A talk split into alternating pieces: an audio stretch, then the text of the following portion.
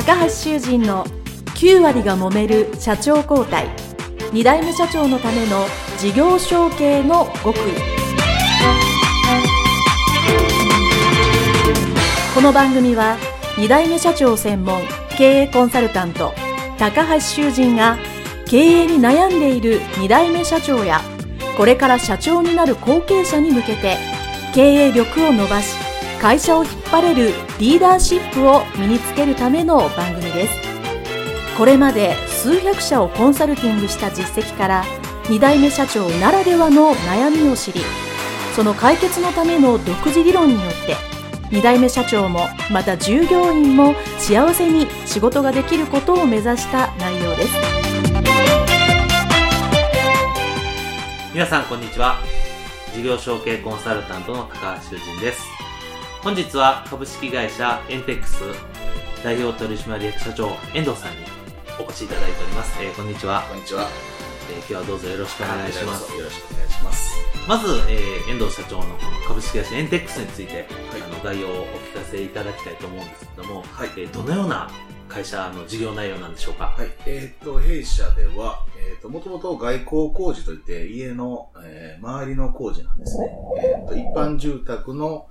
えっ、と、ブロック工事であったり、カーポートの取り付けであったり、門扉であったり、えーそういうところから、えー父親の代から、えー事業を継承してやっておりましたけども、ここ2年ほどは、えー解体工事であったり、えー不動産工うん。事、えーそれから新築工事であったり、多種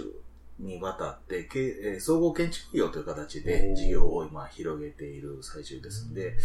まあ、この界隈でもありますし、今一番遠いところであれば岡山で、えっ、と、大きな事務所ビルを、えー建設したりとか、ねね。あのー自社では施工が無理の場合は、今回はあの清水建設さんといって、あの一流企業の大きなところにもお手伝いいただいてはいるんですけども。そこの中で、あの、管理業務であったり、うんえー設備の納入であったり、まあ、総合建設業という工事の方がメインですけども、社員としては職人を抱えておりますので、えー外交部隊というのがまあメインでやっております。で、それから、まあ、いろいろと波及しているという現在に至っている感じの会社ですね。はい、ありがとうございます。で、まあ、お父様から、まあ、代を得られているということですけど、今、はい創業何年ぐらいですか？今年で48年です。48年、じゃあもうすぐ、あと2年で、半世紀。そうなんです。お50周年ですね。はい。でもう50年前から、まあ、ここはあの、私の地元西宮でやってるんですけども、はい西宮でずっと、もともとはね、尼崎の方に倉庫があったんですけども、はい。ちょっと移転の関係がありまして、平成元年にここうん西宮石材町に引っ越してきた経緯がありますね。えっ、と、事業としてはもうその創業当時から、えー、その外交のお仕事をいや、だったんでしょそうではなくてね、最初は？最初は本当にブロック工事っていう、本当にその街中で見るブロックっていうのをひたすら積む工事だった。本当にブロック専門業だったんです？あの、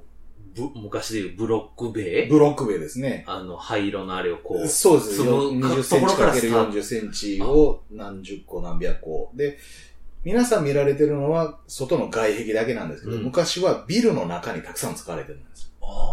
ビルの部屋の間仕切り壁とか、うん。えー地下の二重壁で、それこそ一つのビルに何千個何万個って使われてたんです。だからものすい。ごい需要はあったんですけど、今それこそ工法が変わってしまって、うん。中の壁は違う壁になってしまって、ブロックというニーズが本当に皆さんの見れる外回りのブロックだけになったんですよね。うん。でそのあたりからブロック工事がずーっと減ってきて、はい。えこれではまずいということで、うんうんえーそこから波及できる仕事を探したところ、まあ外交工事に至ってうん外交工事をやろうかうんという経緯がありますね。で、その外交工事やろうかって言ったのが大体何年前というか。えーっとね、私がちょうど入社してからなんで、25歳の時なんで、19年前になるんですかね。ちょうど震災、阪神大震災が、私が大学3回生の時に起こって、うん。で、ブロックがいっぱい倒壊するうん。ニュース映像がいっぱい流れたんだよね流れました、流れました。となると余計家の一般住宅でもブロックを使わないと。どんどんどんどん水が。なくなっていくと。で、私もその当時はまだ会社を継ぐつもりがなくて、うん。大学で違う専攻を取ってたんですけども、うん。まあ震災があってこれから、まあ関西の方ではニーズがあるだろうということで、大学の学部とは違う岡山で、えっ、と、土木のゼネコンでうん現場監督をしたんですね。うーん。で、そこの経験を活かして地元に帰ってきた時なに、もう父親にはこれだけじゃもうまずいだろうから、うんうんうん。まあ外交工事をやっていこうじゃないかという感じで、えー今に至ってますね。なるほど。そうじゃあ、ちょっと先、先見の目というか、先を見る目があったということですね。いや、たまたまね、これね、震災なんですよ。あ震災がなければ、ーうん。多分、僕は大学であの、情報工学会でプログラミングの方をやってて、あこれからパソコンの世界が来ると思ってたんでね。うん。そ、そ、それはそれでその通りですよね。うん、その当時。僕も同じぐらいですけど、パソコンのあれをやってました、まだ携帯電話が普及するぐらい前のうんうん MS-DOS とかそれぐらいの時代なんですね。で、その時に、えープログラミングをやって、インターネットやなんやの走りの頃あったんで、その職業で行こうと思ったんですけど、3回生の時に大きな震災があって、で、たまたまうちは建設業をやってましたんで、まあ、小さい頃手伝ってた経緯もあったんですけども、まあ、10年ぐらいは、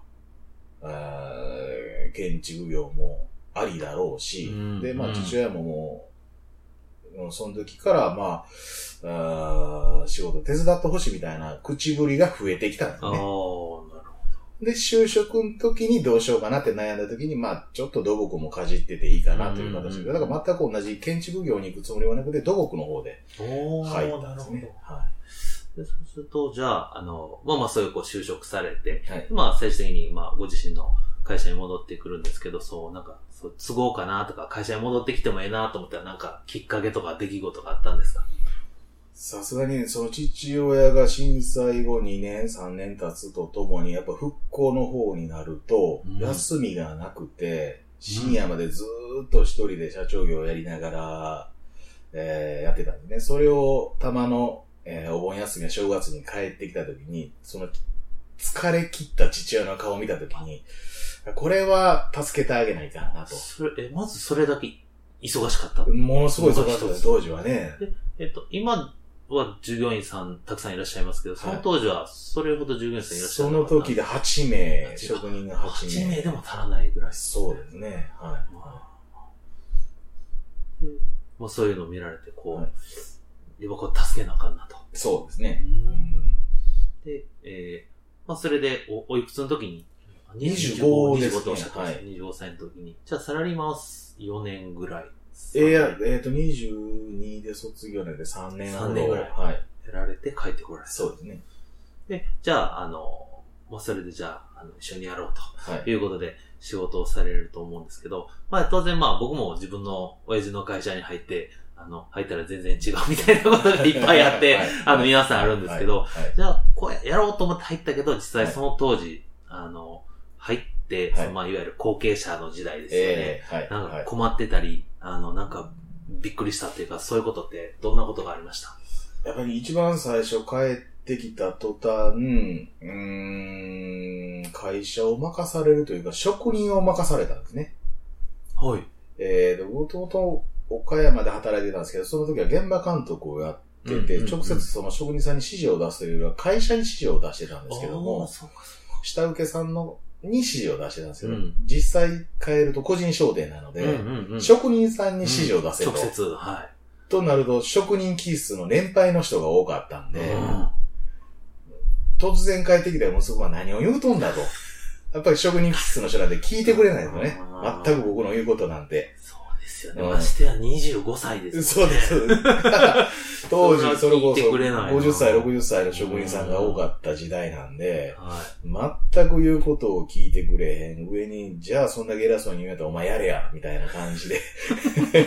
まあよくいじめられましたね職人さんからねい。。そうまあ、それ大変でしたね。そうですね、そうですね。こうね、こう、えこう冷静に見ると、まあそれはそうかなと思いますえけど、、うん本人は本当大変ですよね、そうですね。。え言うことを聞かないし、でも仕事はせなあかんえし、そうです、そうですそうです。で任されてるから、できないと、今度は言えないね、自分の父親とか会社にも迷惑かかるし、はいえその時にその、まあ困って、結局、それをどういう風にして乗り越えたとか、結局ね、職人さんと一緒に泥まみれになって一緒に働きました。死ぬほど3年から5年はね、一緒に職人やりました。文句言われないように。職人に一切文句言われへんように、もう、それこそ何も教えてくれないで技を盗む。昔で言う、あ教えてくれないんで、あのー、しかも社長の息子ということで入ってるんで、向こうも教えにくい。っていうのもあったんでしょうけど、まあ、ほとんど教えてくれることがなかったんで、うん。まあ、自ら技を盗んで、5年、約5年は職人さんと一緒にうん。現場作業をやって、で、その現場作業の中でまた違う業種の作業を見ながら、それをどんどんどんどん盗んでいって、事業というか、まあ、外交工事に広げていったっていう経緯がありますね。その時期はその、まあ一緒にん作業されてる時に、そのまあお父様なんか言われてたんですか？いや、当然のように見てましたね。もともと父親は、まあ、職人というよりは管理人としてしかやってないんですけども、うーんそうですね。まあ、特に、ああせいこうせいというのは言われたことはないですけども、ただ、ただただもう働け働けの毎日でしたね。休みはなかったですね、それこそ。本当に。はい、もう朝の6時過ぎに会社出社して、10時ぐらいまでずっと作業。作業とか、まあ、日課労働は夕方5時、6時で終わるんですけど、うんうんそれから帰ってきて事務処理の見積もりであったり、請求書であったり、うんうんうんうん。図面を書いたりとか、そういう作業でね、毎日、明け暮れてましたね、本当に。その、まあ今思い返してでもその当時思ってたことでもいいんですけど、はいまあ、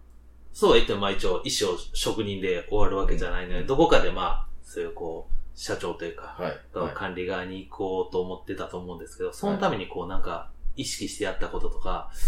ありますか？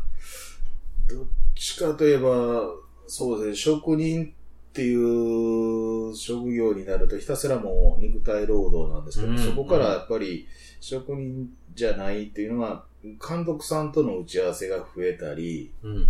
えー、事務所に帰ってきてから、まあ、見積もりをすることによってメーカーとの打ち合わせがあったり、はい。えーいろんな商社の打ち合わせがあったり、うんいろんな打ち合わせ業務が増えてきたんですね、そこの中で。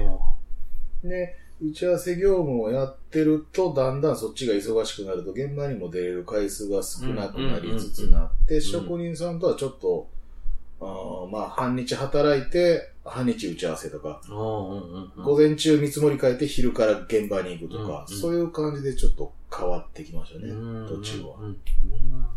それがやっぱりその、今思い返すと、まあこう、たこう変わる期間とそいううか。ですね、そうですね、本当にそうですねうんうんなるほど。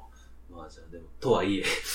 結構現場でだいぶもう、そうですね叩き上げ的に苦労されたということです。はい、はい、はい。なるほど。